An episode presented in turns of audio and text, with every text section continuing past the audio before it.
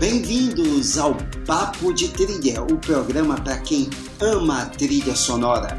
Eu não sou Gustavo Camargo. E eu não sou o Maurício Selma. E trazemos aqui um episódio sequélico, Maurício. Ah, que horror! Uma sequência, uma continuação aterrorizante do nosso episódio anterior, que foi sobre as trilhas do mestre do terror moderno, John Carpenter. E a gente terminou o último episódio falando de um dos, de um dos melhores filmes dele, O Príncipe das Sombras. Então, se você não ouviu, a gente recomenda fortemente que ouça o anterior, porque esse é uma continuação direta daquele. Mas calma que não é Halloween 2. É melhor do que isso, porque afinal o filme que vai começar essa segunda parte é um outro grande do John Carpenter. Foi assim, ele estava numa trinca muito boa, né, Gustavo? Porque o próximo é o Eles Vivem, They Live, de 1988.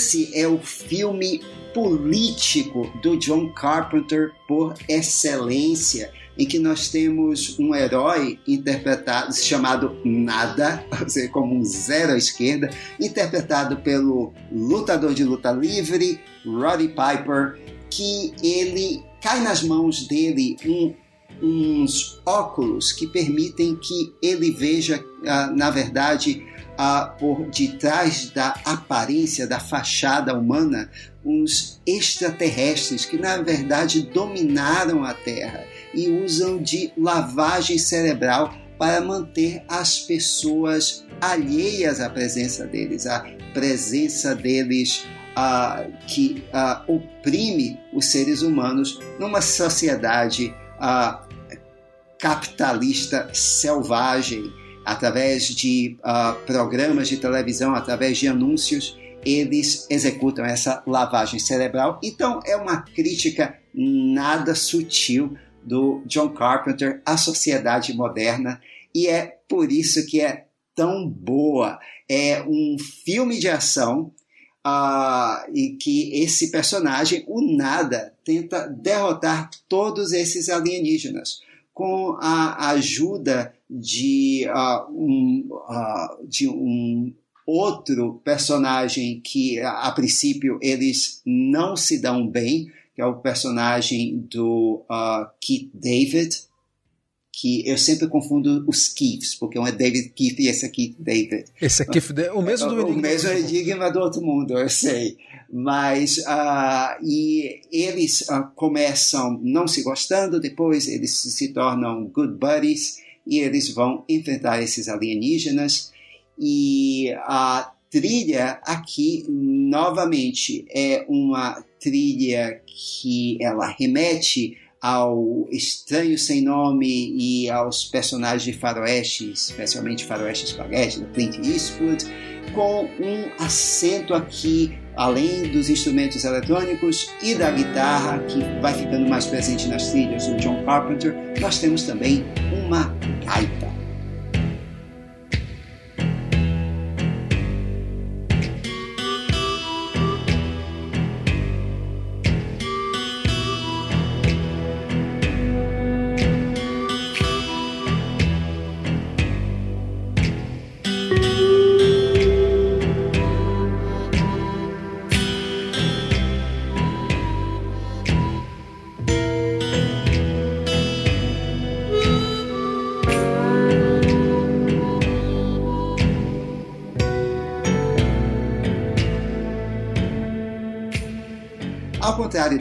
Trilha de Fuga de Nova York, que tinha muitos temas para vários personagens, essa trilha, ela na verdade, ela segue esse tema uh, e vai tendo simplesmente variações ao longo do filme. Apesar uh, de ser uma, um filme de ação, uh, você tem a, a, trilha ela é mais atmosférica do que uh, uma trilha de ação. Não espere grandes faixas de ação como você tinha, por exemplo, em Christine, que são das melhores do John Carpenter, mas a trilha ela é daquela trilha assim que mostra que o personagem principal ele é um durão e que ele vai dar conta do negócio. É um filme uh, de ação distópico, ou seja, nas mãos do John Carpenter poderia ser uma coisa sombria, sombria, mas o John Carpenter faz um filme bem para cima mesmo, bem de ação, bem divertido, com altas doses de comédia.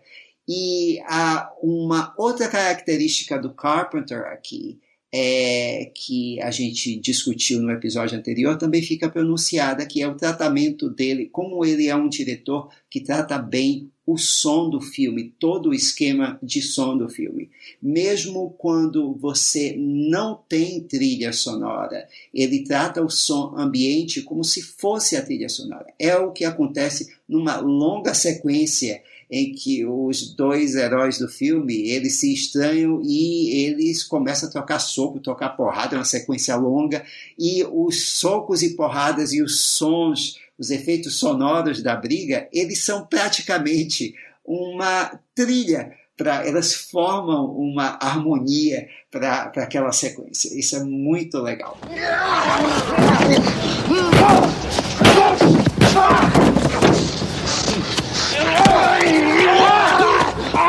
the glasses! Oh! Put them on!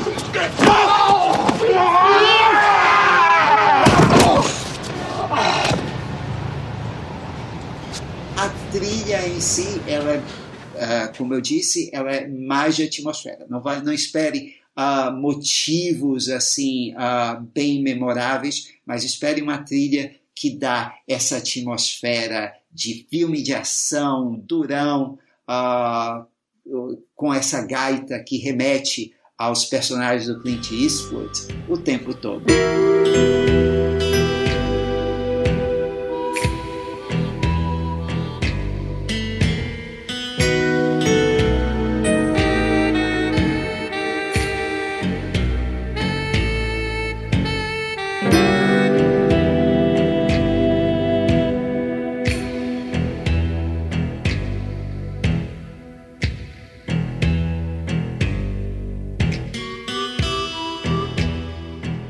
Você falou dessa cena que ele, o nada, resolve obrigar o, o colega lá de, do trabalho dele, eles são pedreiros, né?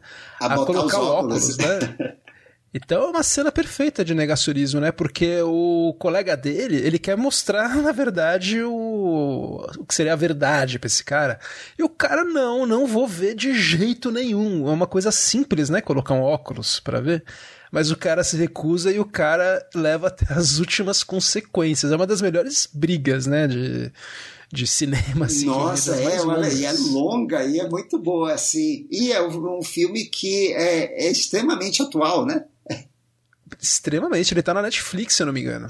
Então assistam todos e uh, recomendem aos, aos seus tios, especialmente aqueles que votam no 17. Que lindo seria ter um Rod Piper particular para obrigar cada um deles. Aliás, esse personagem, esse protagonista, né? Ele é um tosco, mas é maravilhoso, né? Aquela frase dele, eu, eu vim para mastigar chiclete e meter porrada e, meter e eu estou sem chiclete. Isso é, é, é, é, uma das grandes frases do cinema americano. John Carpenter. John Carpenter. E assim, e o personagem se chama Nada. Ele é o zero à esquerda. Ele é nada. E, é, ou seja, o filme não tem é, é, finesse nenhuma. E é por isso que ele é tão bom mas também o filme não fez sucesso assim de bilheteria, mas foi muito bem de crítica. É, ele, olha, na verdade ele custou 3 milhões e rendeu 13. Então, mesmo quando, lógico, não é um sucesso, ele passa batidão, mas não perdeu dinheiro, deu Pelo, lucro, Sim, é isso, exato. É, É o. Não é que Esse é o Halloween. negócio do cara. É, esse é o negócio do Carpenter. Inclusive, só pra encerrar esse filme que eu adoro, um dos meus preferidos dele. Você falou que não tem chave, assim, realmente, a ideia é essa, mas o Carpenter é um diretor tão elegante que as cenas do, nos óculos, né, elas são em preto e branco. E quando a gente vê os discos voadores lá, os discos voadores ficam muito parecendo com filmes antigos, Antigos, mesmo. porque as cenas ficam em preto e branco, exato. É. E o disco voador é bem, bem retrô mesmo, é muito legal. Não, eu não disse que o filme é sem charme, eu estou dizendo que a história é bem. A, a, a crítica social é óbvia. Olha, aqui, a minha crítica é essa, tá na sua cara. Vocês vão ter que me engolir. Vocês vão ter que pôr o óculos. né? Exato, não tenho tempo para sutileza. É, é isso que tá. Essa é a minha crítica social. E é, é isso que torna o filme brilhante. Ele é um filme de ação, mas um filme de ação que, nessa coisa assim óbvia, brutal, ele é extremamente inteligente. É, e, bom, daí depois de fazer esses dois filmes autorais, baratos e que renderam, né, pouco, mas renderam, ele acabou voltando pra, sim, pela carreira dele mesmo, né, fazer um filme mais visível, então ele aceitou. Recusou, como a gente falou no episódio anterior, Top Gun, recusou Atração Fatal, e o tino comercial do John Carpenter fez ele escolher Memórias de um Homem Invisível, um projeto da Warner estrelado pelo Chevy Chase. Puta que pariu. Cara... Pronto, não precisa falar mais nada, já falou tudo. É, o filme dá muita pena porque ele tem ideias tão boas. O Carpenter é um diretor tão bom. Assim, as imagens de um prédio que fica parcialmente invisível você não vai esquecer. Você vai assistir e vai lembrar. Os efeitos do Homem Invisível quando o Chevy Chase não aparece, você também não vai esquecer. Foi, foram Foi ao Oscar, revolucionários. não, Não foram? não chegaram. Não, che- não, não foram. Merecia, mas não foi. É que o filme flopou de tal maneira, cara. Ele rendeu o mesmo que eles vivem, né? Só que custou 40 milhões, né? O Eles Vivem custou 3. E uma pena, mas ó, a trilha dessa vez foi da Shirley Walker, que a gente já falou bastante do nosso episódio do Batman. Nós já falamos dela e dessa trilha especificamente no nosso episódio só sobre compositoras, que é um dos nossos episódios mais queridos e mais ouvidos, Maurício.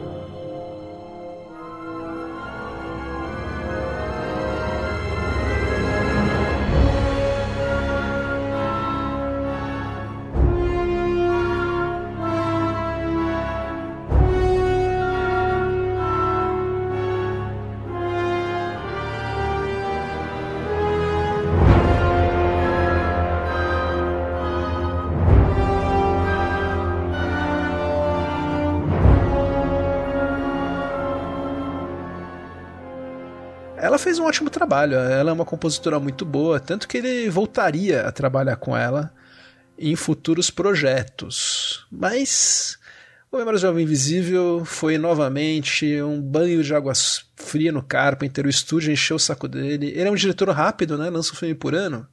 Esse filme demorou tanto com as interferências que ele saiu quatro anos depois do Eles Vivem. Então foi um hiato grande pro Carpenter. Depois desse filme, ele quase dirigiu o Tombstone, aquele filme que acabou com o Kurt Russell. A direção acabou ficando com o George Pancosmatos. Seria ótimo ele dirigir esse faroeste Sim, ele- finalmente ele dirigiu um faroeste de fato, né? Sim, uma pena. Ele que foi responsável pelo casting do Kurt Russell. Mas daí, uma hora, com o fracasso do Homem Invisível, ele acabou sendo substituído pelo George Pancosmatos. E, bom, ele acabou fazendo um projeto para TV, que é um rodapé, que chama Body Bags, que é um filme que é tipo contos Tales from the Crypt. E o John Carpenter, ele mesmo é o, é o, bichinho da tumba lá, Maurício. Ele aparece como ator, maquiado, apresentando os episódios que é ele pegando os sacos de os body bags no necrotério e cada um tem uma história, tudo. É fraco, né? Não é bom.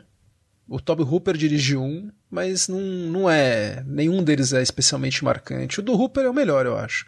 É mais uma brincadeira entre amigos, né? No episódio do Carpenter aparece o Wes Craven, aparece o Sam Raimi, aparece o, David Anspalg lá do Naughton, do Lobisomem Americano em Londres. O Roger Corman aparece do Toby Hooper. Então é uma brincadeira entre amigos. A série não foi pra frente. Só que nessa série ele conheceu um compositor que chama Jim Lang, que fez o tema Nada Memorável, né, junto com ele.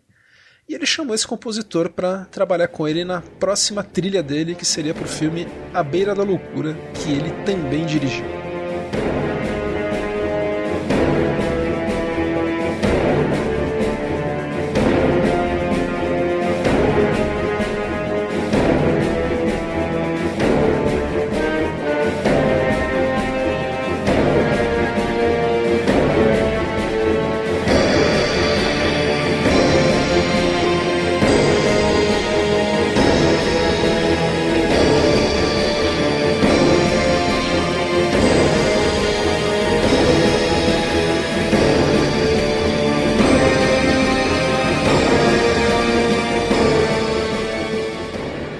Esse é um filme de 94, foi um projeto da New Line, o roteiro do Michael De Luca, que é executivo, né, grande hoje, mas aí estava como roteirista e eles mesmo que convidaram o John Carpenter, ele aceitou e gostou muito da ideia, porque ele gosta muito de HP Lovecraft.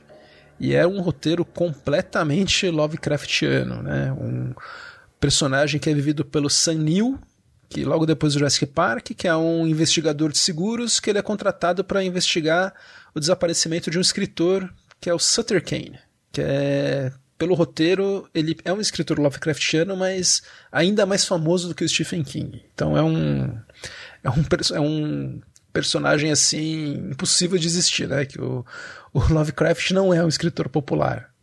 Mas esse o Sutter, o Sutter Kane é, ele é incrivelmente popular e eles acham que é um golpe publicitário. Daí ele vai com a Julie Carmen, que é uma, uma funcionária da editora, né? E eles vão para a cidadezinha que chama Hobbs End, que é a cidade em que se passa os livros do Sutter Kane. Só que eles acabam descobrindo que o Sutter Kane, ele descobriu, abriu, acabou sendo contactado por alguns monstros antigos, extremamente Lovecraftianos, e que tudo aquilo que está acontecendo envolve esses poderes antigos. É um filme muito louco, Maurício. Eu gosto muito da Beira da Loucura. É, ele Toda... pega um conceito e ele vai até o fim, ele executa o negócio, vai até o fim, ele não fica no meio do caminho. O filme. Até o fim mesmo. É, é alucinante. Literalmente. É. E ainda Termina tem. com o Sam Neill vendo o filme. ainda tem participação especial do Charlton Heston no filme do John Carpenter. Isso aqui é 6 graus de separação. Pois é, o Charlton Heston, o Durão, o Charlton Heston, super favor de armas tal. E aqui ele faz o editor, né, do Sutter Kane. A trilha, Maurício, é, ele queria que pro tema principal fosse a música do Metallica, o Enter the Sandman. Só que não teve verba, parece que é muito cara essa música. Então o Carpenter mesmo compôs seu tema e ele usou a guitarra do seu grande amigo Dave Davis, que é o guitarrista do Kinks.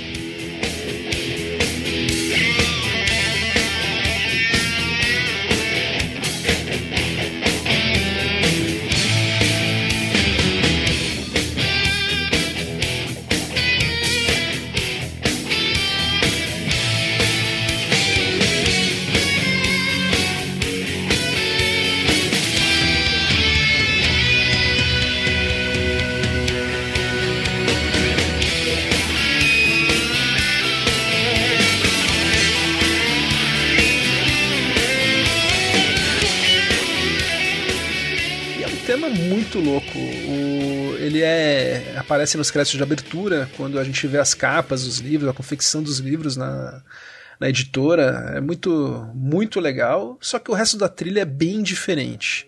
O resto da trilha é super contido, daí já tem um ar mais de cidade pequena, como é o, o filme, né?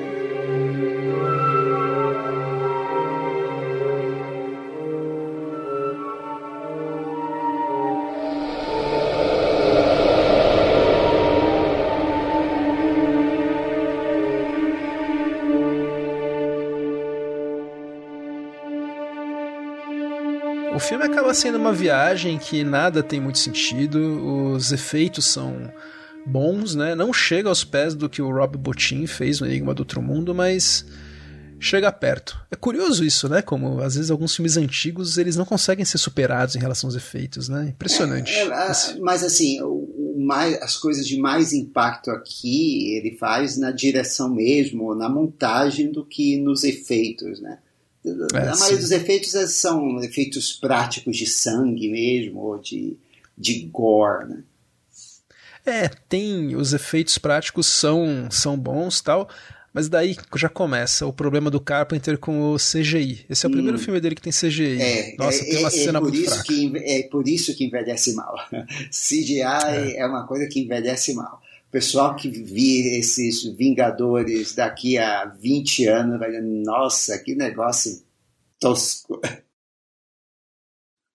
Eu gosto muito desse filme. E assim, o casting é perfeito. Sam Neill é o cara para fazer esse personagem. É, a, a, o loop da, do filme, da, da, das cenas que vão se repetindo. Uh, eu acho que é a melhor tradução de Lovecraft uh, na tela que eu vi até hoje. Eu acho que ele consegue entrar no espírito da, das histórias do Lovecraft e de uma forma assim que é muito simples, muito direta, mesmo que, que o filme seja vai ficando cada vez mais a, a, enrolado, mas assim, ele traduz bem. Eu acho que assim, é um filme bem claro. eu entendi o filme todo, que hoje em dia tem aquela moda de vamos explicar o final do filme para você. Não, dá para entender o filme, mas assim, e ele entra na atmosfera do Lovecraft. É um filme mais Lovecraftiano que eu, que eu assisti até hoje. Sim, com certeza. O Carpenter conseguiu esse milagre. E pena que o público não embarcou, né? Novamente. Filme custou 8 milhões e esse aí, sim, rendeu 8 milhões. Então, ele é, deu prejuízo, né? Porque tem que render três vezes mais. Exato, para pagar Daí... os executivos e tudo. É, né? Daí, Maurício, ele teve um outro projeto de estúdio. Com a Universal de novo e uh, bem, se não é uma adaptação, é que é uma refilmagem de um clássico do terror britânico que é A Cidade dos Amaldiçoados, Village of the Damned, de 1995.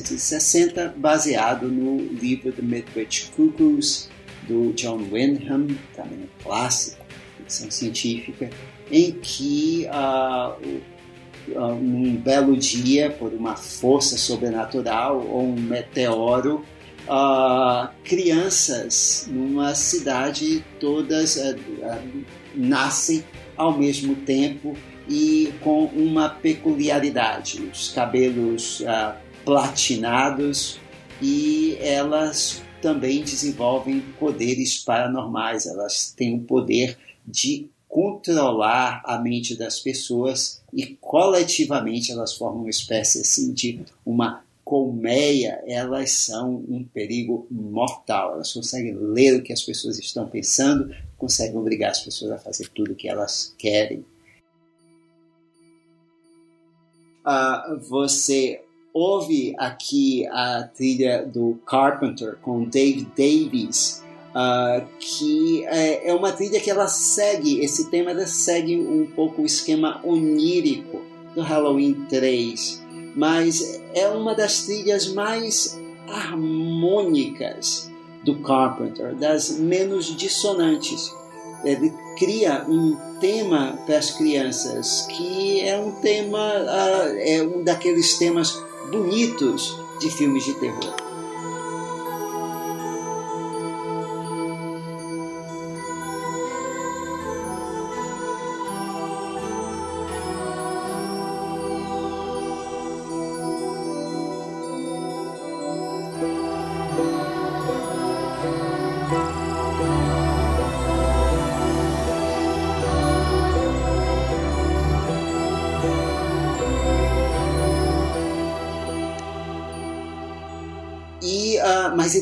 Também temas de tensão, seria, de certa forma, funciona até como um tema de ação. Uh, para as cenas em que as crianças entram em ação e um do uh, que são uh, que também vão na contramão do que ele normalmente faz. Em cenas de ação, a música do Carpenter ela cria uma atmosfera, ela serve mais para deixar as coisas menos agitadas do que para agitar mais. Ah, e aqui não, elas criam uma tensão ah, crescente e não mais do que, para mim, a melhor faixa nesse sentido do filme, que é quando o personagem principal, um dos pais, o Christopher Reeve, no último papel dele, antes do acidente que o tornou tetraplégico, uh, ele faz um dos pais e ele uh, ele consegue juntar, ele vê o perigo dessas crianças, ele junta todas essas crianças numa escola uh, e ele fica lá enrolando as crianças enquanto uh, tem uma bomba uh, relógio lá escondida que ele vai se explodir junto com as crianças. Mas as crianças começam a desconfiar e ele usa, ele tenta é, impedir que as crianças uh, leiam a mente dele, saibam do plano dele ali. E ele forma uma imagem mental de uma parede de tijolos, que o Carpenter filma, né? uma, literalmente uma parede de tijolos que as crianças tentam derrubar. E o Carpenter cria um tema percussivo que vai ficando cada vez mais rápido, mais rápido e mais furioso, que é um tema de ação, Gustavo e muito bom.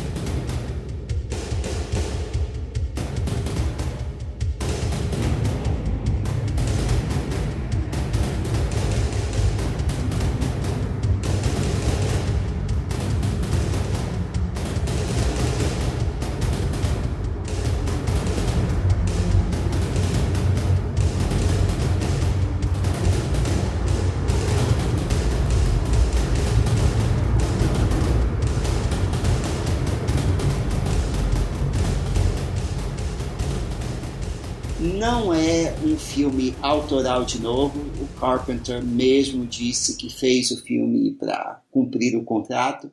Ele, inclusive, é, ele, uma das promessas era que ele, depois desse filme, ele é, dirigiria uma refilmagem que ele é, realmente estava empenhado em fazer, que seria a refilmagem de O Monstro da Lagoa Negra, mas esse filme não foi bem de bilheteria e o projeto acabou sendo arquivado. É, para variar, o filme custou 22 milhões e rendeu 9. E foi outro fracasso do Carpenter, coitado. Eu gosto muito da, de uma faixa dessa trilha que é a Marcha das Crianças.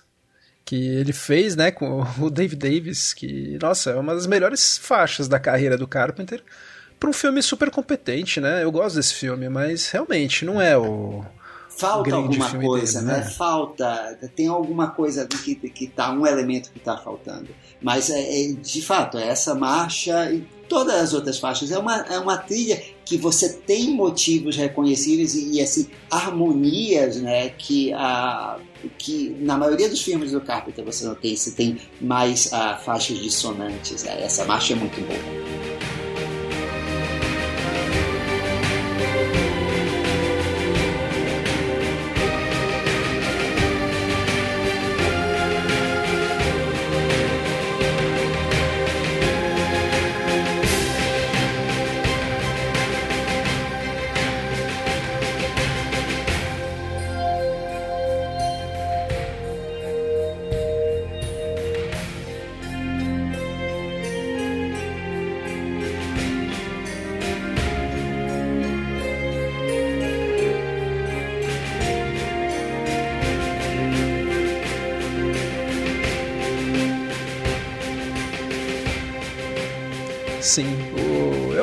Carpenter ele tem um estilo muito muito peculiar e o, Halloween é o único grande sucesso de bilheteria dele. A gente está falando aqui, mesmo os que foram sucesso, como Fuga de Nova York, A Bruma Assassina, são filmes que, sim, não foram grandes sucessos. Renderam 20, 20 e pouco. Por isso que ele nunca se adaptou a grandes estúdios, porque ele é um diretor extremamente autoral, tudo que ele filma tem a cara dele. E acaba ficando. Esse filme, o Village of the Damned, aí, a Aldeia dos Amaldiçoados, foi o primeiro filme do Carpenter que eu vi no cinema, Maurício. Eu tava muito empolgado. E vi no cinema e na época eu achei bom, mas também depois revi e ao contrário dos filmes dele não gostei tanto. Tenho que rever de novo. É um da, daqueles filmes assim, é como assistir filme de um ator ou uma atriz que você adora e você está vendo que o, o, filme não decola, o filme não vai melhorar, mas você fica o filme todo torcendo, não, não, num alto engano, né? Não, vai melhorar, vai melhorar, vai melhorar. E no final ah, você fica com aquela sensação de que faltou alguma coisa, exatamente porque o filme não é bom, mas é, é isso, fica faltando um elemento ali. Não sei se é no roteiro, é, é, é um filme sem, sem presa, sem dentes. É, é, não morde. Exato, é. É um filme meio comportado. Muito frio, muito frio. Isso. Mas o bom do Carpenter dessa época é que depois de um, um filme vinha outro, logo na sequência. E é o que aconteceu. No ano seguinte já tinha filme dele novo de novo. E dessa vez um projeto grande para Paramount. E uma sequência. É, primeira sequência que ele efetivamente dirige, né? É o Fuga de Los Angeles, de 1996.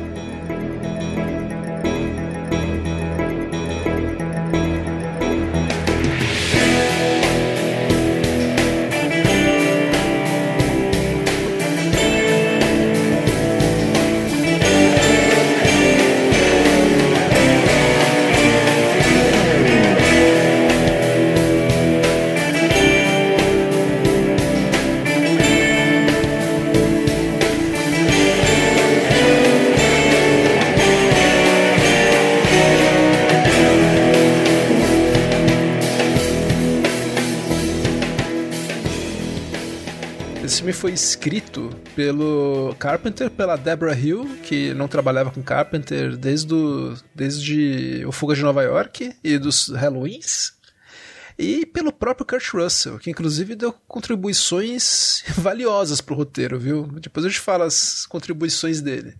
Mas olha, é um filme que é uma delícia de assistir. É um filme que o Carpenter tá em plena forma, o Kurt Russell tá em plena forma. O, dessa vez é, o título já fala tudo, né? O, o Snake, né? O Co Cobra Plisken tem que resgatar dessa vez a filha de um presidente que tá lá em caiu, né? Vítima de um de um extremista de esquerda que é vivido pelo George Coraface. Ela acabou meio que sendo sendo cooptada por ele, mas ela, enfim, né? Tem toda a trama. Mas assim, Los Angeles virou uma cidade que ficou sitiada depois de um grande terremoto. Então tem todos aqueles personagens coloridíssimos que tinham em Fuga de Nova York, que retratavam Nova York, né, motoristas de táxi e tudo. Dessa vez nós temos os angelinos, né, o pessoal de Los Angeles. Então tem coisas como, por exemplo, Bruce Campbell com uma máscara fazendo um cirurgião plástico, um açougueiro que fica buscando vítimas, né? Porque eles fizeram muitas plásticas, né? E essas plásticas vão se deteriorando, então eles precisam de pele nova para sobreviver. Os que estão lá isolados em Nova York e em Los Angeles. Tem o Steve Buscemi, que faz o cara que é o, uma espécie de guia aí das pessoas pelas ruas de Los Angeles. E tem o Peter Fonda, que faz um surfista numa participação afetiva muito legal. E tem a nossa querida Marrom, o Cliff Robertson, que dessa vez é o presidente da República, um presidente extremista de direita. Quem viu o filme Trágico Obsessão sabe do que a gente está falando, né, Maurício? No episódio do De Palma. Kirk Robertson, ele é marrom. É, a marrom. é, a marrom não tá tão marrom. Acho que o Carpenter falou, não, calma, você é presidente, não pode ser... Se bem que o Trump é, é laranja. Né? Laranja, né? mas isso foi antes do é. Trump, né? Pois é, mas é um presidente tipo Trump, viu? Era um cara que ele é um religioso extremo, que o slogan dele, literalmente, Maurício, não é brincadeira, é Deus salvará a gente, que é mais ou menos como Deus acima de tudo, né? Que a gente tem aqui agora e com Deus no coração, tá a mesma coisa. É um presidente extremista de direita versus um extremista de esquerda. Então é muito bom o comentário político do Carpenter, né? Tipo, esses dois extremos são iguais. O final é nihilista e é puro Snake Plissken, né? Depois vamos falar o que acontece.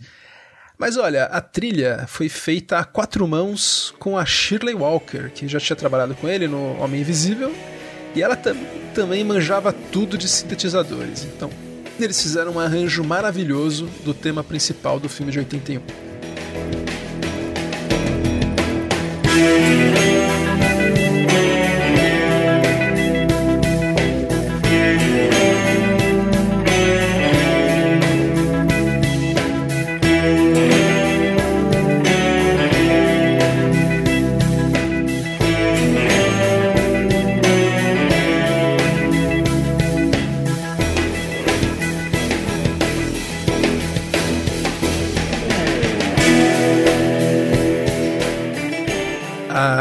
Tem uma faixa muito irônica, muito engraçada para esses deformados vítimas de cirurgias plásticas, né? Que, que tem um coral religioso que também ficou muito bom, né? Feito pela Shirley e pelo Carpenter.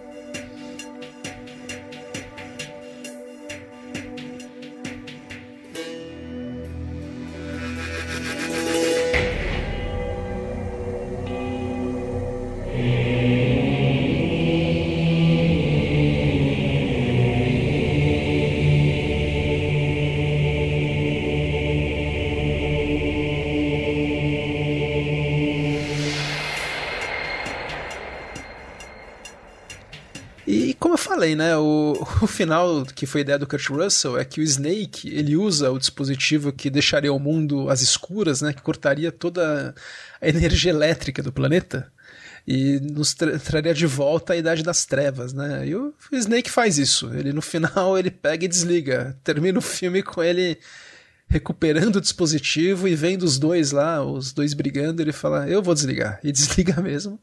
Tanto que a gente espera ainda uma terceira parte do Snake Plissken, que sem dúvida tomara, deve. Tomara, tomara. quem sabe. O Kurt Russell eu sei que topa, o, tem, o Carpenter não sei. E não sei se alguém vai financiar, Maurício, porque olha, o filme custou 50 milhões para os cofres da Paramount e rendeu 25. Foi um imenso fracasso de bilheteria. Coitado do John Carpenter, cara. Não, e é um filme merece. muito bom. É, não merece.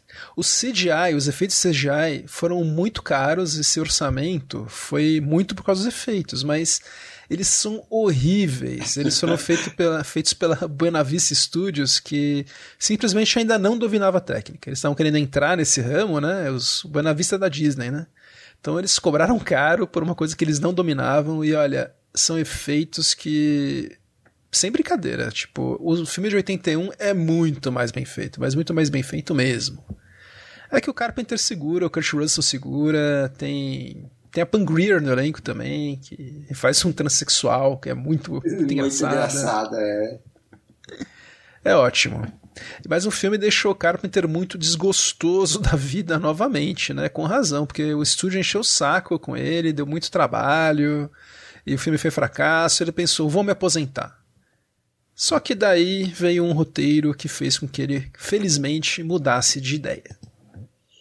Pois é, é um roteiro de um tema de terror assim padrão e que o Carpenter nunca tinha feito antes. Estou falando de um filme de vampiros baseado numa, num romance chamado Vampiros e que o Carpenter chamou de Vampiros de John Carpenter de 1998.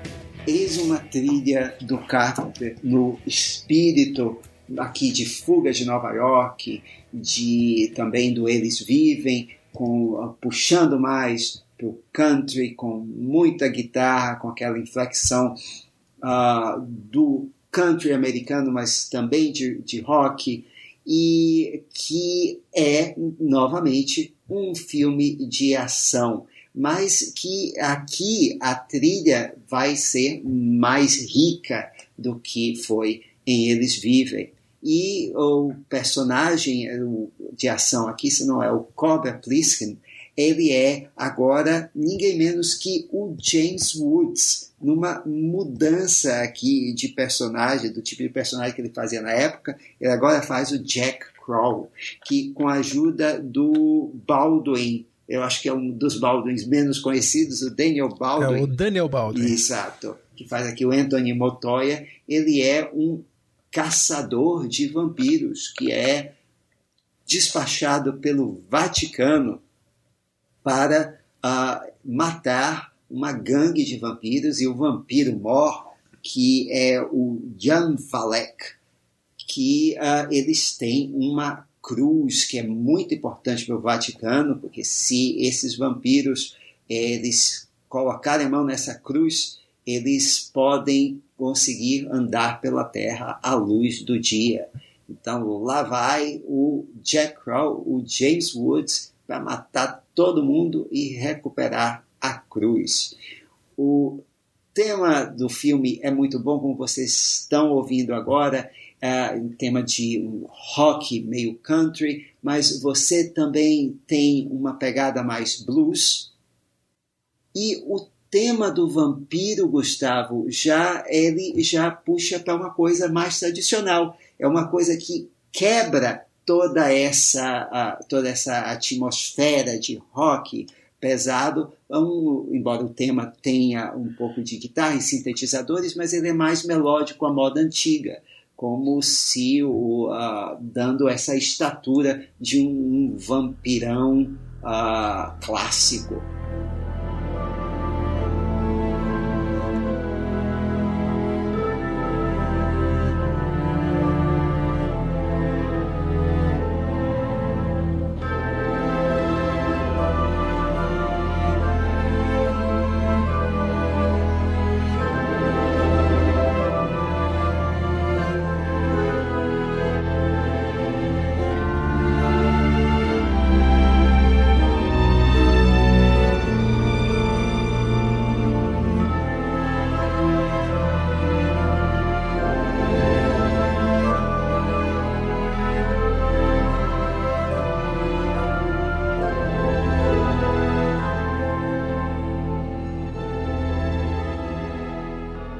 Claro, o Carpenter subverte aqui as coisas. Ele disse que eu não quero nada de vampiro tristonho que fica cabisbaixo pelos cantos. Eu quero vampiro selvagem aqui, que mata todo mundo e que vive bebendo sangue e que não adora tudo isso. E é isso que ele faz no filme.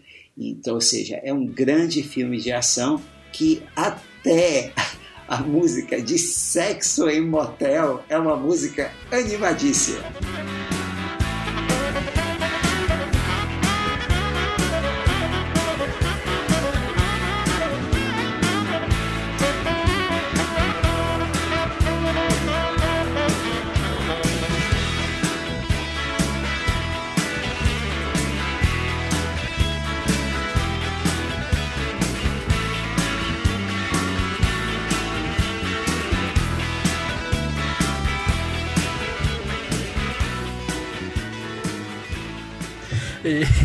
Esse filme eu adoro, Maurício. É um filme de. uma mistura de filme de vampiro com Sam Peckinpah pra mim. É meio que um faroeste mesmo. Exato. E uh, o filme, filme rendeu. Uh, quer dizer, filme foi bem de bilheteria comparado com o orçamento dele.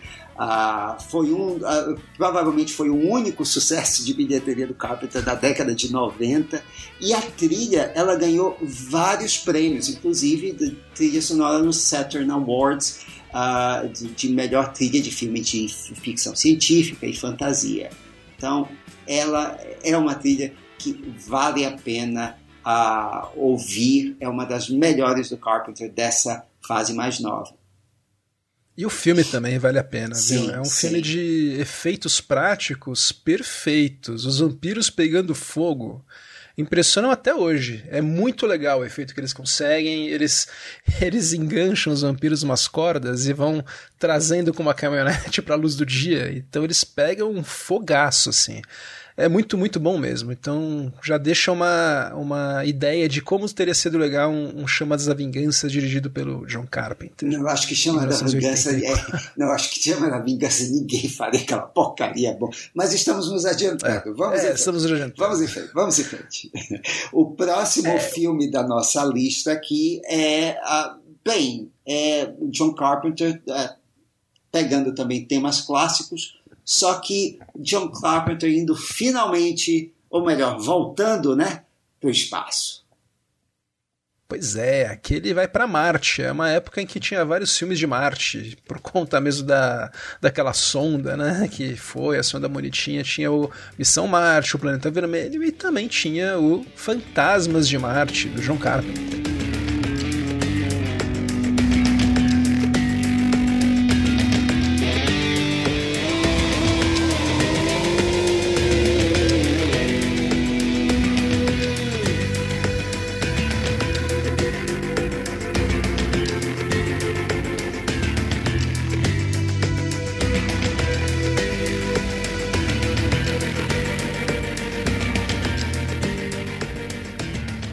Ouvindo aqui é uma trilha de metal mesmo. É uma trilha que contou com participações luxuosas, viu? Ele fez. Ele fez junto com, com o pessoal do Anthrax, né? O Steve Vai, que é o guitarrista por excelência aí do, de metal. Teve o guitarrista do Nine Inch Nails, que é o Robin Fink, e vários outros nomes aí do metal. Daquela banda Bucket, Buckethead também. E, bom, a trilha é um dos aspectos que deu muito certo no filme. O filme em si é um roteiro do Carpenter, ou seja, é um projeto pessoal. Então é o primeiro projeto pessoal dele. Em muito tempo. Bom, em muito tempo, porque o Fuga de Los Angeles é uma sequência tal. Então, desde o Eles Vivem é o primeiro roteiro original dele, assim, que vem. E olha, é uma estrutura muito diferente que podia ter dado muito certo, viu, Maurício? Você vê o filme e você vê que lá dentro tem um grande filme. Só que daí são flashbacks dentro de flashbacks, ou você percebe que ele quis fazer alguma coisa satírica, uma coisa que seria quase como uma sátira de filmes de ação, só que acaba não dando certo. Sabe aqueles filmes que talvez um dia ache seu público? Eu revi o filme agora eu. Primeira vez que eu revejo em muito tempo, eu gostei bem mais do que da primeira vez. Que é uma coisa que costuma acontecer com filmes do John Carpenter. É, eu preciso rever, porque eu ainda acho da, um dos filmes mais fracos dele. É, os... é, não, todo mundo, né? Eu também, mesmo agora revendo, o Vampiros eu revi agora e gostei ainda mais. mais né? é.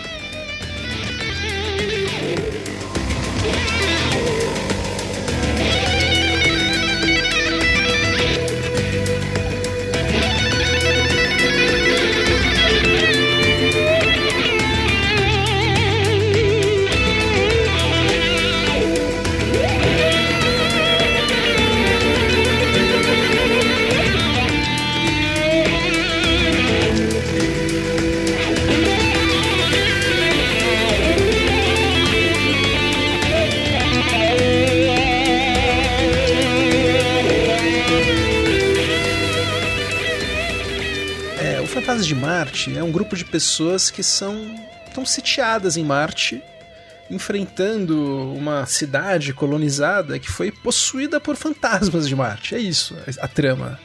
É uma trama extremamente si simples, é Rio Bravo do Howard Hawks, tudo de novo.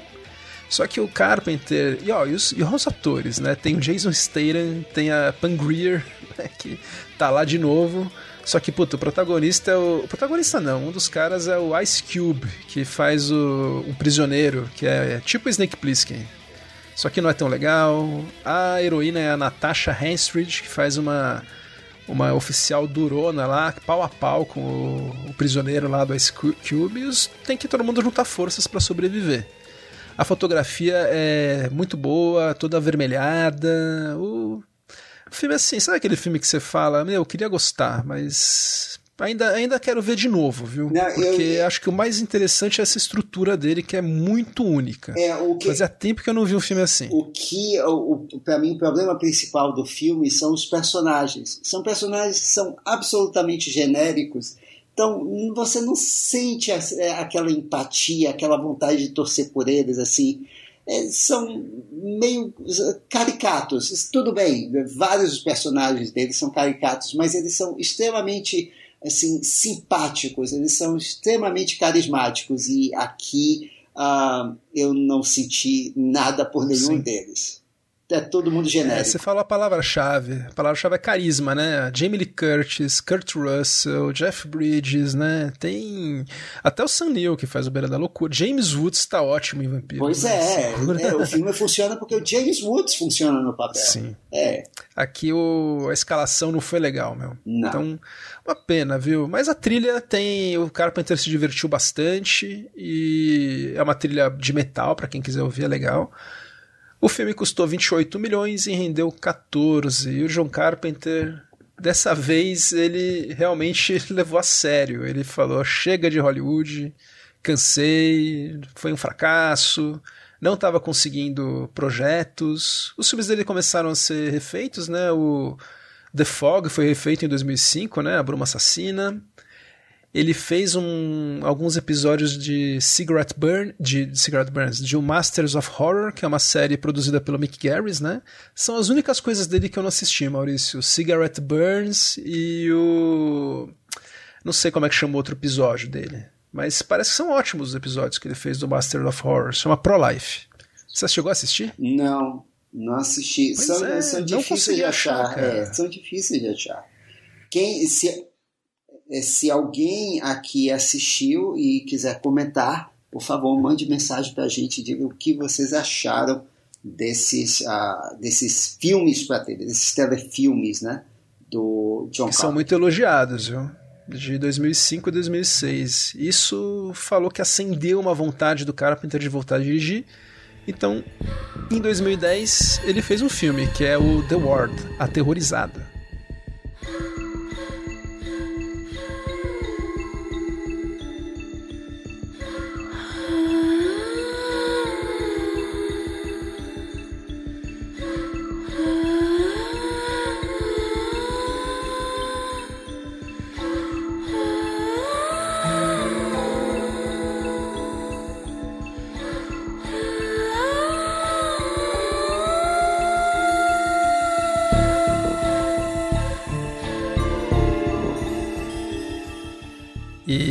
Filme que ele, como eu falei, ficou com vontade de dirigir de novo, depois o Masters of Horror, gostou do projeto, porque era um filme pequeno, limitado a poucos cenários, algo diferente em sua carreira, um filme só com mulheres no elenco. E é um filme legal, viu, Maurício? Esse é um daqueles que eu revi. Inclusive, é, a principal é Amber Heard. Pois é, é um, um, prenúncio do que ela passaria com Coitada, o Johnny Depp. É. Coitada, já querem enlouquecê-la nesse filme. Ela tá num, realmente numa ala psiquiátrica. E ela e outras mulheres são mulheres todas bonitas. A gente fala, poxa, mas que hospício é esse que só tem mulher bonita e tal? Hospício para modelos. é, mas o filme tem um final surpresa que não é tão surpresa assim, já foi feito várias vezes, mas é um final surpresa que é bem manejado pelo Carpenter. É um filme, sabe aquele filme redondinho mesmo? É bem, é um avanço grande em relação ao Fantasma de Marte, mas assim, menos autoral também. Mas uma pena que depois disso não tem um novo filme do, Secou, do Carpenter né? no ano que vem, é. né? Secou aparentemente. A trilha desse filme foi feita por um compositor chamado Mark Killian, que é canadense e que a gente fez aqui, fez um trabalho, viu, tá ouvindo aqui, fez um trabalho super competente. O Carpenter contratou ele porque ele falou que já tá velho e tá cansado de ficar fazendo as trilhas dos filmes. Ele não pretende mais fazer trilha se ele dirigir algum filme, Maurício.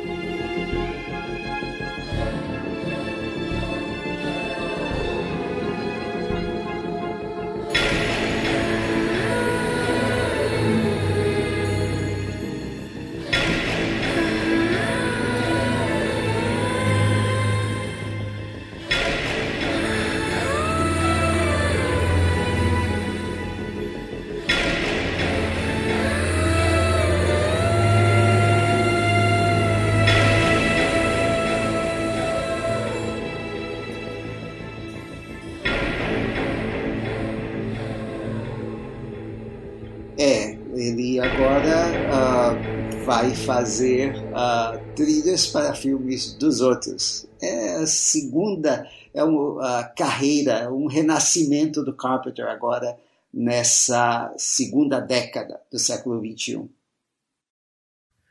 Sim, e muito bem-vindo. Eu, eu queria ver ele dirigindo, mas a música dele é tão icônica que tem sido um prazer ver isso. Começou com o Halloween, que o filme do David Gordon Green, né, que saiu em 2018, que contou com trilha do Carpenter, do seu filho Cody Carpenter e do afilhado. E do filho do, é, filho do Dave Davis, que já colaborou com ele, né, em trilhas que a gente já falou, aqui fazendo o Daniel Davis, né? Então esses três são os compositores oficiais aí do time do Carpenter. E eu gostei da trilha do Halloween que ele fez, uma trilha muito boa. Eu já não gostei tanto. é mesmo isso? É. Uh, eu, uh, bem, para quem não sabe, esse Halloween do David Gordon Green não é uma refilmagem do original, mas ele apaga todos os Halloween que vieram depois uh, e ele começa a ele começa a partir, na verdade, ele não começa do final como Halloween 2, mas ele só considera a história do primeiro filme, e aí, muito tempo depois, a gente volta a encontrar a Laurie Strode, já uh, idosa, é a Jamie Lee Curtis novamente, e o Mike Myers, uh, que volta, o Mike Myers, o Michael Myers, uh, com sua máscara de William Shatner. O melhor papel da vida do William Shatner foi na franquia Halloween, como máscara, uh, e, uh, e é daí que a história vai. Um dos charmes dessa continuação Uh, do David Gordon Green, chamada confusamente de Halloween, devia ter um outro nome, pra, que deixa a coisa mais confusa, mas o charme dele é que ele ancora o, o, a história, ele humaniza a história, trazendo o drama da personagem da Jamie Lee Curtis, como é que ela é, enfrentou esse trauma a vida inteira e agora tendo que encarar a besta fera ou a forma de novo. E uh, é uma coisa que a, a trilha eu acho que ela falha em traduzir. Mas bem, eu estou me adiantando. Vamos começar o tema principal. Está lá o que o Carpenter e o Cody e o Davis fazem é atualizar o tema com uh, eletrônicos de última geração.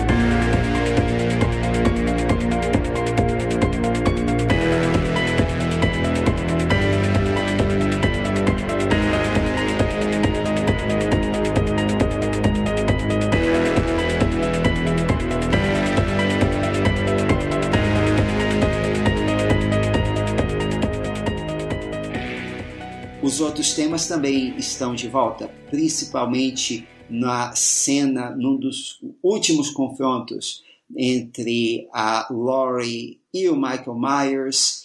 O que a gente tem já iniciando como prenúncio do confronto é aquele assustador tema do stalking, o tema da, do, do Michael Myers vigiando a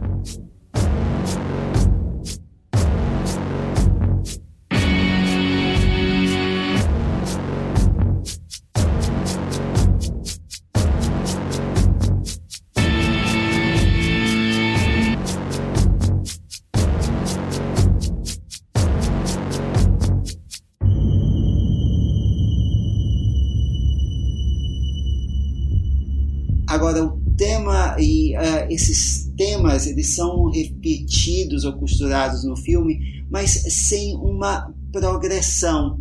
Uh, é como se, é, novamente, uma daquelas trilhas atmosféricas meio eles vivem, em que a trilha ela não reflete a progressão de experiência dos personagens ou do filme. E ela, eu acho que ela negligencia o tema da Laurie, que você só ouve assim uh, uh, algumas vezes pequenas sugestões desse tema e como por exemplo no confronto final dela com ele ela finalmente despacha o bicho spoiler de novo é, nós ouvimos ele tocado né, no violoncelo ali no final uh, do tema da do tema da Laurie queimando Michael Myers.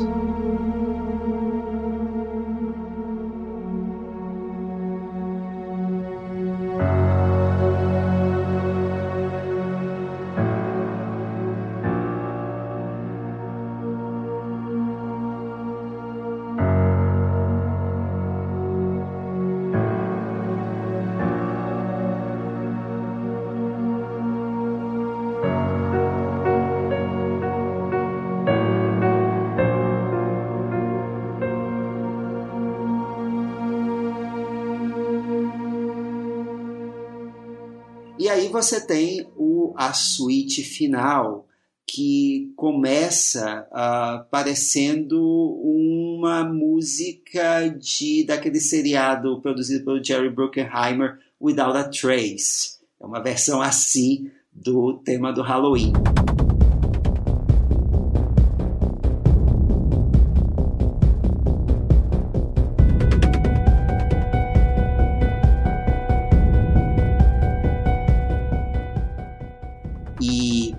Depois dessa introdução meio assim morna, aí a gente tem o tema tocando essa versão modernizada muito legal, tocando a todo vapor.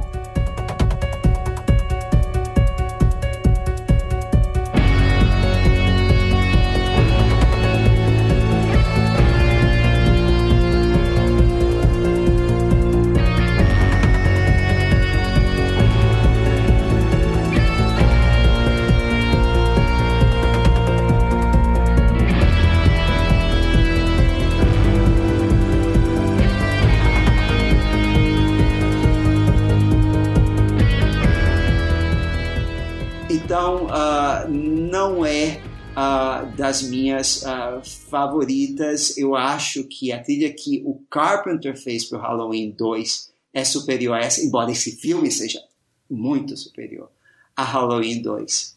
O que você acha?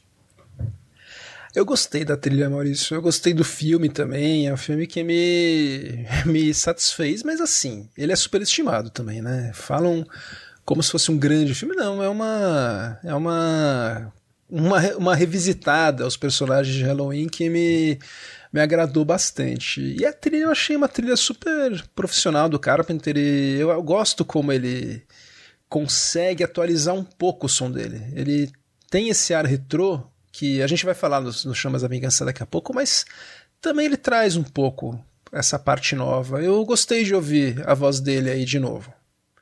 Mas agora falando de filme, eu vou dizer que esse filme eu esperava gostar mesmo. Eu achava que tinha muito talento envolvido e tal.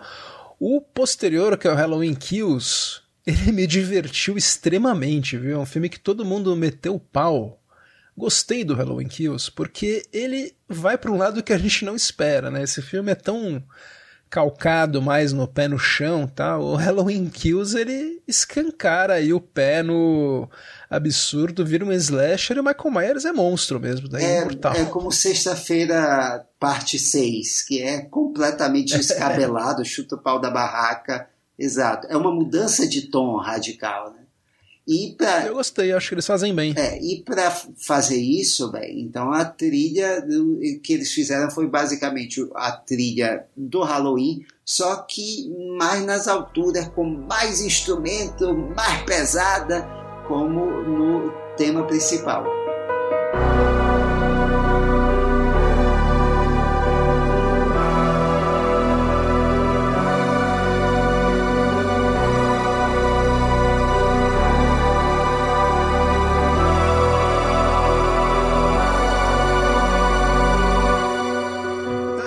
curioso para saber como é que vai ser o Halloween Ends, que vai sair esse ano, né? Então vai ter outra trilha do Carpenter no final. É, que é, foi planejado como uma trilogia. Embora o Halloween Kills não tenha edido tanto quanto o primeiro, mas uh, uma coisa que eu achei legal nessa trilha do Halloween Kills é que finalmente você tem uma versão do, uh, do tema do, do Michael Myers, do tema principal, que o Carpenter resolve tocar primeiro naquela suíte final, todo no piano.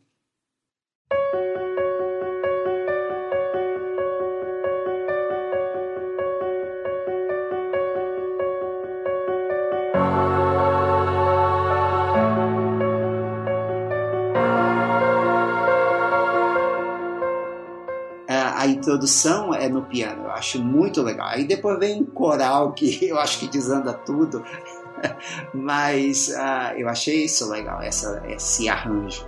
Vamos ver como é que fica o Halloween Ends. Mas agora vamos falar do último filme uh, uh, com trilha do nosso querido John Carpenter. Pois é, o produtor Jason Blum resolveu refilmar o Chamas da Vingança, que é um dos piores livros do Stephen King, por mas assim. Que, ó, por quê? Disparado.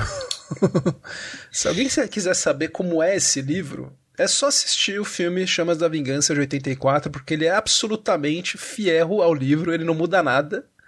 O, como o, o roteiro do Carpenter, que ia ser o diretor do original, né, com o Bill Phillips deixava o filme mais caro, tal, tinha coisas diferentes. O Mark Lester, né, que depois faria o Comando para Matar, contratou o roteirista lá, trabalharam juntos e falaram pro Dino, ó, oh, tá aqui o roteiro. Daí o Dino falou, pô, mas é igual o livro. Eu falei, é, foi o livro que você comprou por milhões, vai ser isso mesmo.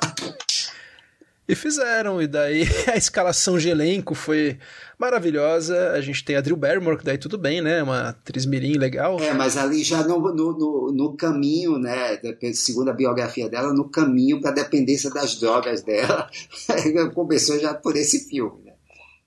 E muito mal dirigida. Nossa, ela tá, tá uma criança assim muito chata nesse filme. E assim, para fazer o papel do. Tem um cara que é um indígena, que é durão, que é um assassino tal. Que... para quem mais do que George C. Scott para fazer? De rabo de cavalo, postiço, como o. Esse é daquela. Caçador indígena. Sim. E aí tá, o... o George C. Scott. Pois é. Herói de ação. Isso. O próximo filme ele tá com o Schwarzenegger, né? É, o... e o outro vilãozão é o Martin Sheen, né? o capitão lá, que a, nessa versão moderna é agora é uma mulher, é a Ruben. E o pai do. Eu falei do filme lá do uh, Eles Vivem, que eu confundo os dois Keiths, porque tem Keith David e David Keith, que é quem faz o pai da Drew Barrymore nesse, nesse filme. Pois é. E, tem, tem, e te... tem do além a Louise Fletcher e o Art Carney como dois fazendeiros do além, assim, também, que aparecem.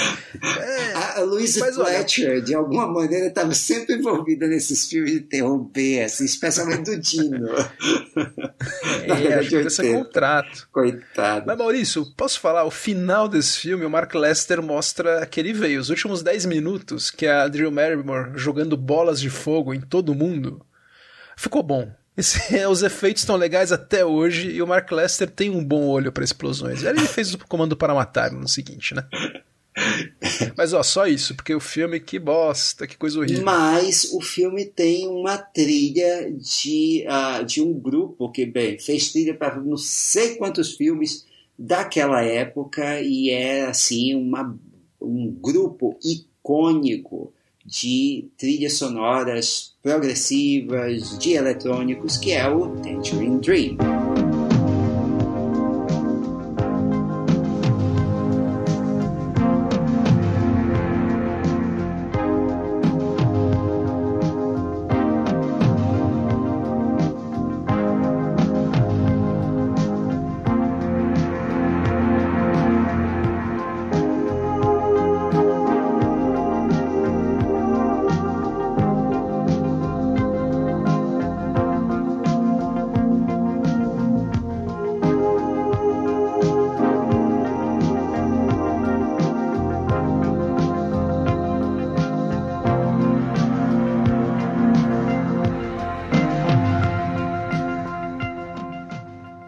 Carpenter adora o Tangerine Dream. A gente falou que uma das trilhas no episódio anterior, que uma das trilhas favoritas dele é do Sorcerer deles. Eles têm trilhas maravilhosas. Tem o Profissão Ladrão do Michael Mann, que é o Thief. Thief.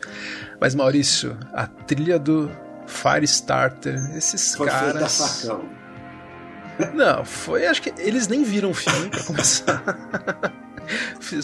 Mandaram lá pro cara, ó, tem aí, baseado no, no roteiro aí, na história que você contou pra gente. Então, e cara, que trilha fraca, sem pegada, sem personalidade, nossa senhora, não, não tem nada, cara. É música ambiente, literalmente.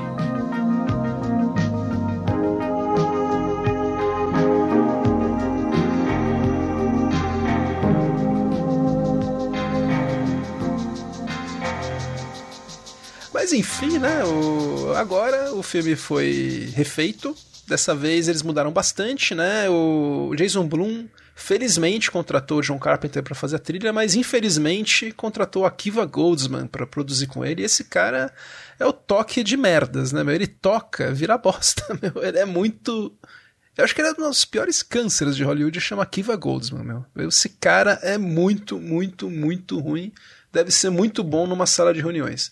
Ele conseguiu destruir a Torre Negra do Stephen King, que é uma série de livros muito legal. Ele conseguiu destruir, cara. Hum, não sei. Tá lá, tem aí o Akiva Goldsman no meio. Você gostou do filme, Maurício? Hã? que filme! Precisa perguntar. Que filme! Eu, tô, eu vi aqui que no Metascore o filme tá com a cotação de 32, né? Eu acho que é muito alta. Muito?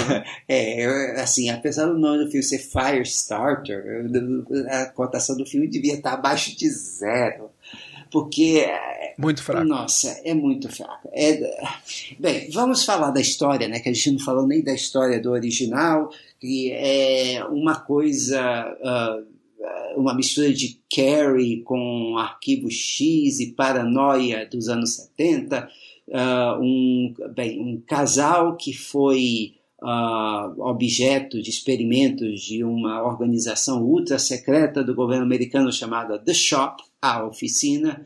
Eles uh, têm uma filha que também, é, assim como eles, desenvolve poderes e eles escapam das garras aí dessa oficina e ficam morando escondidos uh, para fugir deles, até que um dia acontece um incidente com a menina na escola, que a menina consegue, ela é piroquinética, uh, e pirocinética ou piros, é pirocinética, assim, ela consegue criar chamas com a cabeça, depois ela também vai conseguir ler a mente das pessoas, o escambau, e aí então essa oficina vai caçá-los para tentar capturar a menina, e aí é que entra em ação esse uh, esse caçador indígena interpretado no primeiro filme pelo George C. Scott com rabinho de cavalo, uh, que uh, uh, bem, e aí a menina explode tudo, queima tudo, etc. Então é uma Carrie dos pobres assim, que também o o Stephen King deve ter escrito naquela época que ele estava lutando contra a dependência do álcool, né? Porque esse é daqueles livros que ele não lembra de ter escrito, ele falou. Ele não lembra de ter escrito. Dizem que o, o, livro do José Sarney uh, teve um crítico, né, conta a lenda que um crítico falou do, do, livro dele chamado Maribondos de Fogo, que o crítico disse que leu e teve malária. Esse filme eu assisti e tive febre, o negócio dessa chama da vingança, porque, pelo amor de Deus, o que é que eu estou fazendo aqui? A culpa é do Gustavo que me obrigou e do John Carpenter. é, vamos, vamos falar da trilha do John Carpenter. Vamos falar da, é. E bem, o é. filme novo uh, no papel do pai tem o Zac Efron, que é um bom ator, um bom ator que assim pior que o John Carpenter, só tem feito escolha ruim é... Mas ele tem uma cara estranha, né, Maurício? Ele ficou com os olhos meio de boneca. Um... Ele tem uma cara estranha. Ele não envelheceu bem, não. Não, mas eu acho que ele é bom ator. Uh, meteu a barba ali. Ficou... Eu achei ele. No filme ele convence. Ele tá ótimo, assim. O personagem. É que, enfim, é um filme que é. Uh, não é bom. E aí você tem uh, no papel que foi do Charlie, uh, do Charlie, sim, do Martin Sheen, você tem agora a Gloria Rubin de ER, que passa o filme inteiro de olho arregalado. Uh, o Kurtwood Smith faz um cientista. A mãe da menina é a Sidney Lemon, que é neta do Jack Lemmon. A menina é a Ryan Kira Armstrong, que antes disso fez a, a Guerra do Amanhã, né, do, com, lá com Chris Pratt. Uh, e o Caçador Indígena agora é uh, um ator da indígena de, de verdade, da, da, do, dos uh, Cree da planície, ele é um Neriol, que é o Michael Grey Eyes, que ele fez, antes disso, ele teve I Know This Much Is True, com o Mark Ruffalo, e num filme maravilhoso que ele é o ator principal, chamado Wild Indian, que é um filme de 2021 do Lyle Mitchell Corbijn. Quem puder, assista esse filme. É um neo-noir muito bom. E, bem, e aí nós temos a trilha do John Carpenter. Vamos lá, Gustavo. Vamos lá, Maurício. Então, o filme tem uma sequência de créditos que mostra os experimentos que o Maurício falou com esse tal de Lot 6. Que daí já tem uma sequência de main titles do John Carpenter.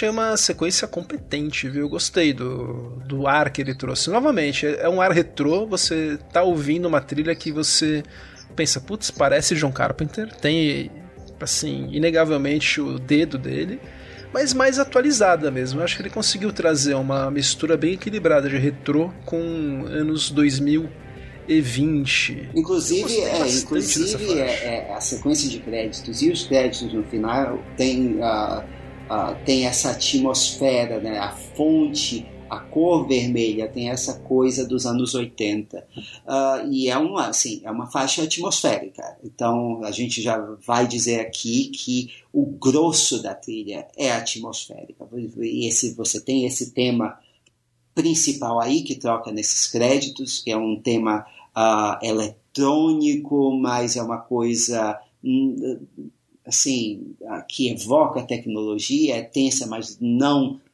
tão tensa como no, no, como no Halloween. E você tem também o tema uh, que a gente pode dizer que é o tema da menina, né? um, um tema mais melódico.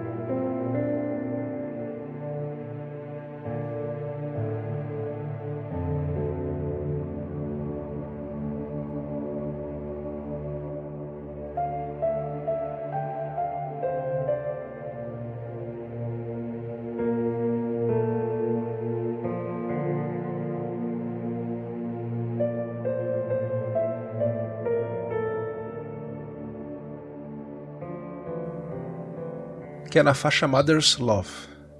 Que é um tema simples, né? Bem simples. É um tema simples no piano, né? É, né? Exato. E novamente, o piano é o instrumento principal dele. E eh, não é uma faixa assim inesquecível, mas que você identifica, tá, esse é o tema da menina. Sim. O que você falou dos créditos, eu queria também lembrar, é, reforçar que eu acho muito bacana que ele não tenta se superar o filme, sabe? Ele serve o filme. Mesmo o filme sendo. Ele, o John Carpenter assistiu, com certeza ele deve ter uma opinião dele sobre o filme. Ao contrário do Tangerine Dream. é, ele assistiu mesmo. O Keith Thomas, que é o diretor, falou que o Carpenter, assim, viu o filme extensivamente com ele, reuniões fizeram, é tudo muito discutido e achou o cara extremamente profissional. Mas ele não. Ele serviu o filme, né? Ele foi contratado para isso e fez. Eu gosto muito, Maurício, da faixa que eles criaram pra cena em que a menina solta as bolas de fogo pela primeira vez numa professora lá, quando ela tá escondida no banheiro. Eu acho que trouxe um, som diferente, assim. A, a faixa Dodgeball Hits Up.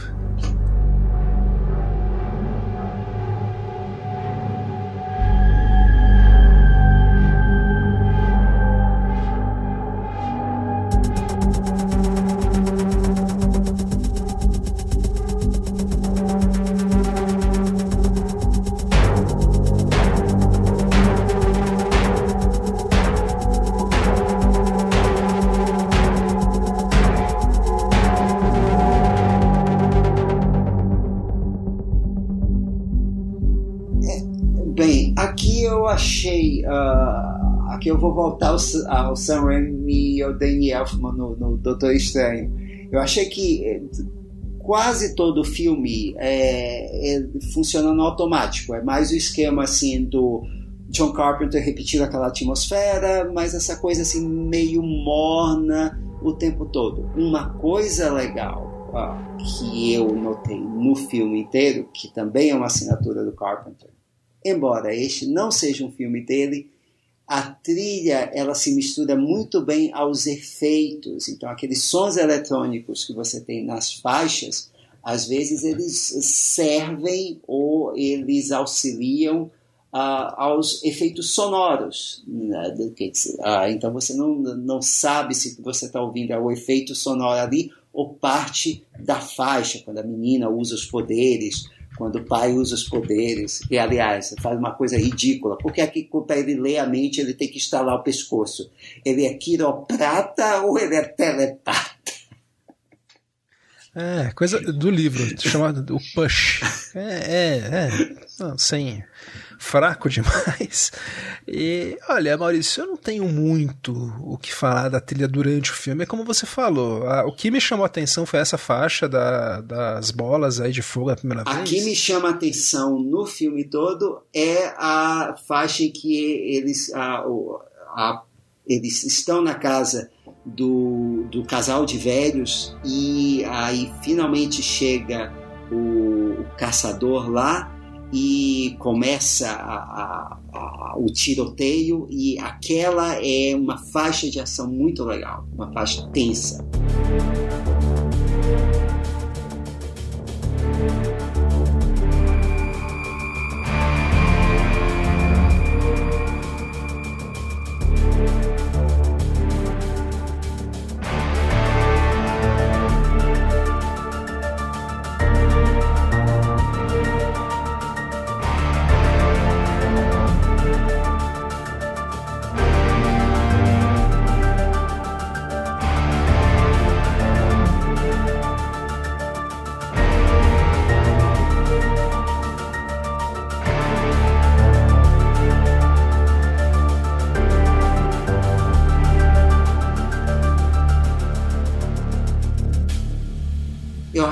Faixa, comparada a tudo que veio antes, é uma faixa com mais personalidade, Gustavo. Ó, eu gostei muito da faixa que apropriadamente chama Charlie's Rampage, né? Que é o equivalente do filme original quando a menina usa os poderes depois que o pai morre, né? Pra escapar. E daí ela toca o puteiro mesmo, põe fogo em tudo, solta a bola de fogo para todo lado.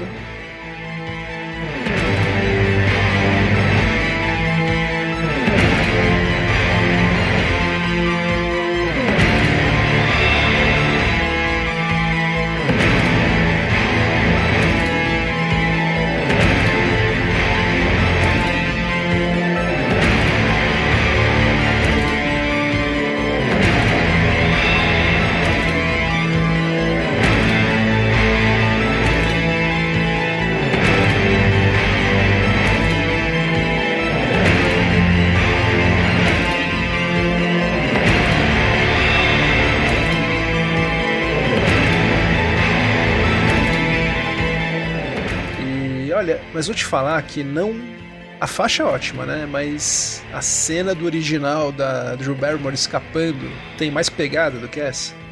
Não, assim, eu, eu, eu, vi aquele povo todo morrendo. Eu só que, queria que alguém matasse aquela menina de vez, porque todo mundo, inclusive o atirador, teve a oportunidade de acertar aquela menina na casa antes e ninguém acertou. É todo mundo incompetente. Mas uh, eu, Gustavo, eu achei isso, essa faixa terrivelmente derivativa do tema do Michael Myers. É, é Halloween na veia, né? É o próprio o John Carpenter. É por isso que eu prefiro a faixa anterior do, do, do ataque do, do, caçador lá na casa dos velhinhos. Tem um ostinato maravilhoso ali e é que mais uh, se destaca, ela, porque ela é bem diferente das outras. E também quando a Charlie está sozinha ali no, na floresta e que ela começa a usar os poderes que aí você tem uma guitarra e uma pegada mais durona, ela está aprendendo a ser durona, que é típica do Eles Vivem.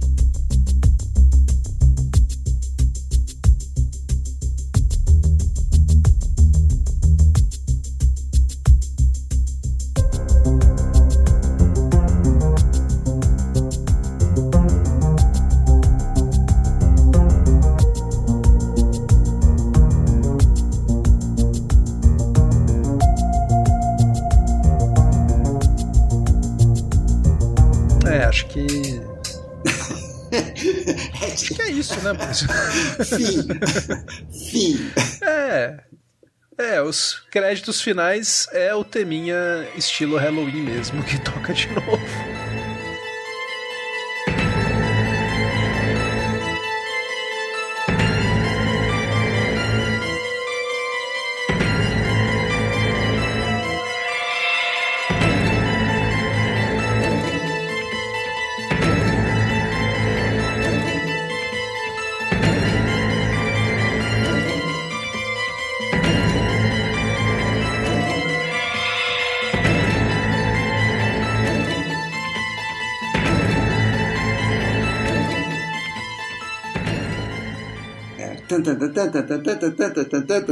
Oh, meu Deus. Não, esperamos que esse não seja o fim da carreira musical de, de, de, cinematográfica Sabe. do John Carpenter e do Cody Pô. e do Daniel Davis.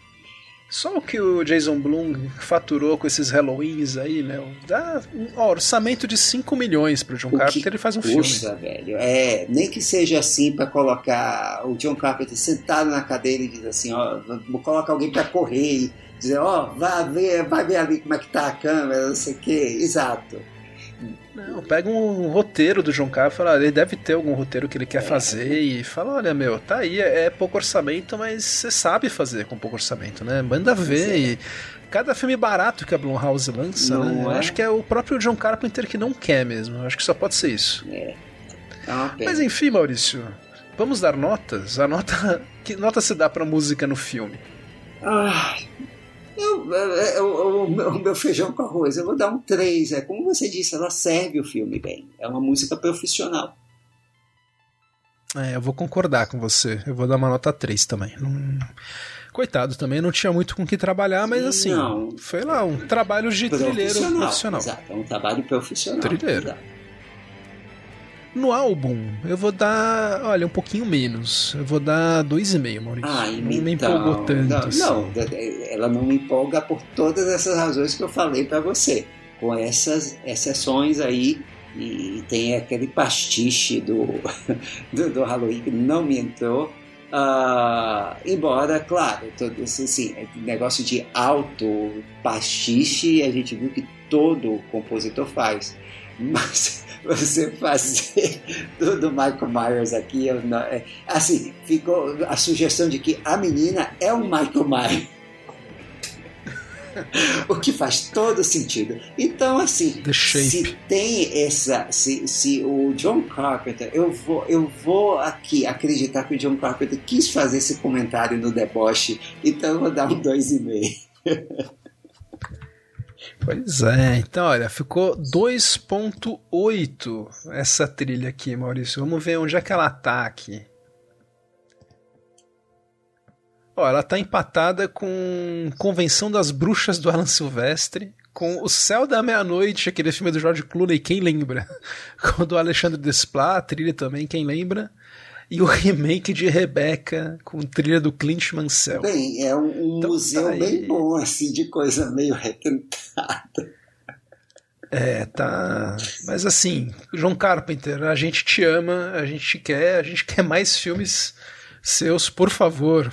Por favor, né? É um pedido. É, a gente, na verdade, o, o Firestarter foi mais um pretexto a falar da carreira, da obra uh, anterior ao Firestarter, mais do que falar do Firestarter. Sim. E Maurício, olha, eu queria aproveitar para agradecer a ouvintes que entraram em contato com a gente a respeito dos nossos últimos episódios, que foi sobre Sam Raimi, que foi sobre Vangelis. Então a gente tem alguns ouvintes queridíssimos, né, que sempre interagem com a gente, o Daniel Della Vega, o Carlos Quintão, o Lucas Nascimento, são, são amigos, né, nem são, pode nem dizer que são ouvintes, mas o, só que tem alguns ouvintes novos que chegaram e conversaram com a gente pelo Twitter. Uma coisa que me deixou super feliz é um compositor que é o Hari Maia, que é um compositor baseado no Rio, que dá aula de trilha tal, que tá sempre aí e gostou muito do nosso episódio sobre o Vangelis. Falou, elogiou no Instagram, fico feliz. Hum. A Renata Teófilo também falou que gostou do nosso episódio, não sabia que a música do Cosmos que a gente tocou era, era dele, né? Então. Seis graus de separação de Vangelis, sim. Ele tem, ele tem marca dele por toda ali a década de 80, 70, fim da década de 70, sim. O Harry Maia também falou do Christopher Young. Aliás, é um dos posts que mais teve respostas, viu? Ele falou que adora o Christopher Young, que é a inspiração máxima para ele nas composições de trilha sonora. Oh. Ficamos felizes, né, isso. Sim, Christopher Young é um daqueles heróis de trilhas subestimados. É, o Demárcio Santos, também no Instagram, falou que ama o Christopher Young desde Hellraiser, mas que para ele uma das melhores trilhas é de A Mosca 2, que é um filme que ele nitidamente fez vendo outro filme.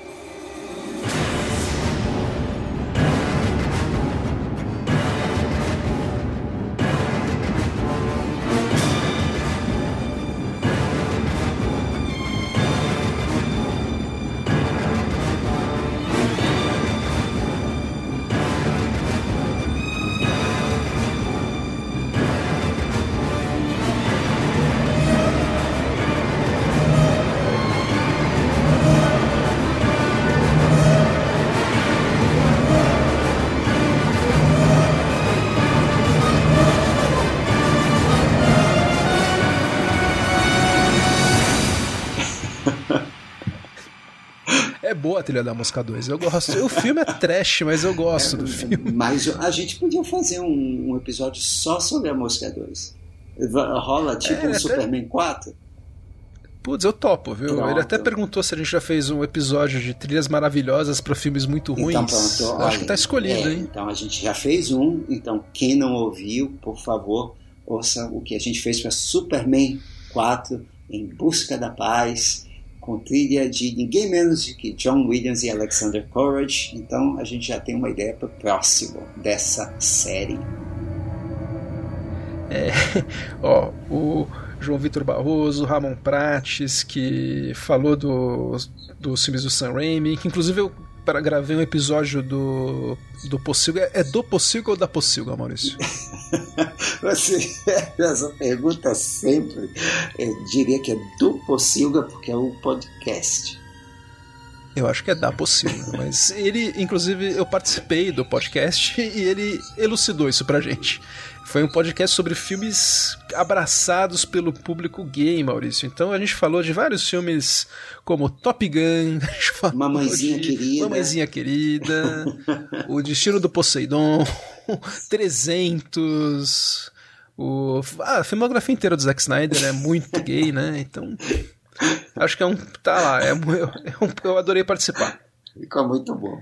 A, A Renata Teófilo também no Instagram, ela postou alguns posts, né, com trilhas desconhecidas. Olha, ela começou com a trilha que o Barrett Herman fez para Nasce um Monstro. Olha isso.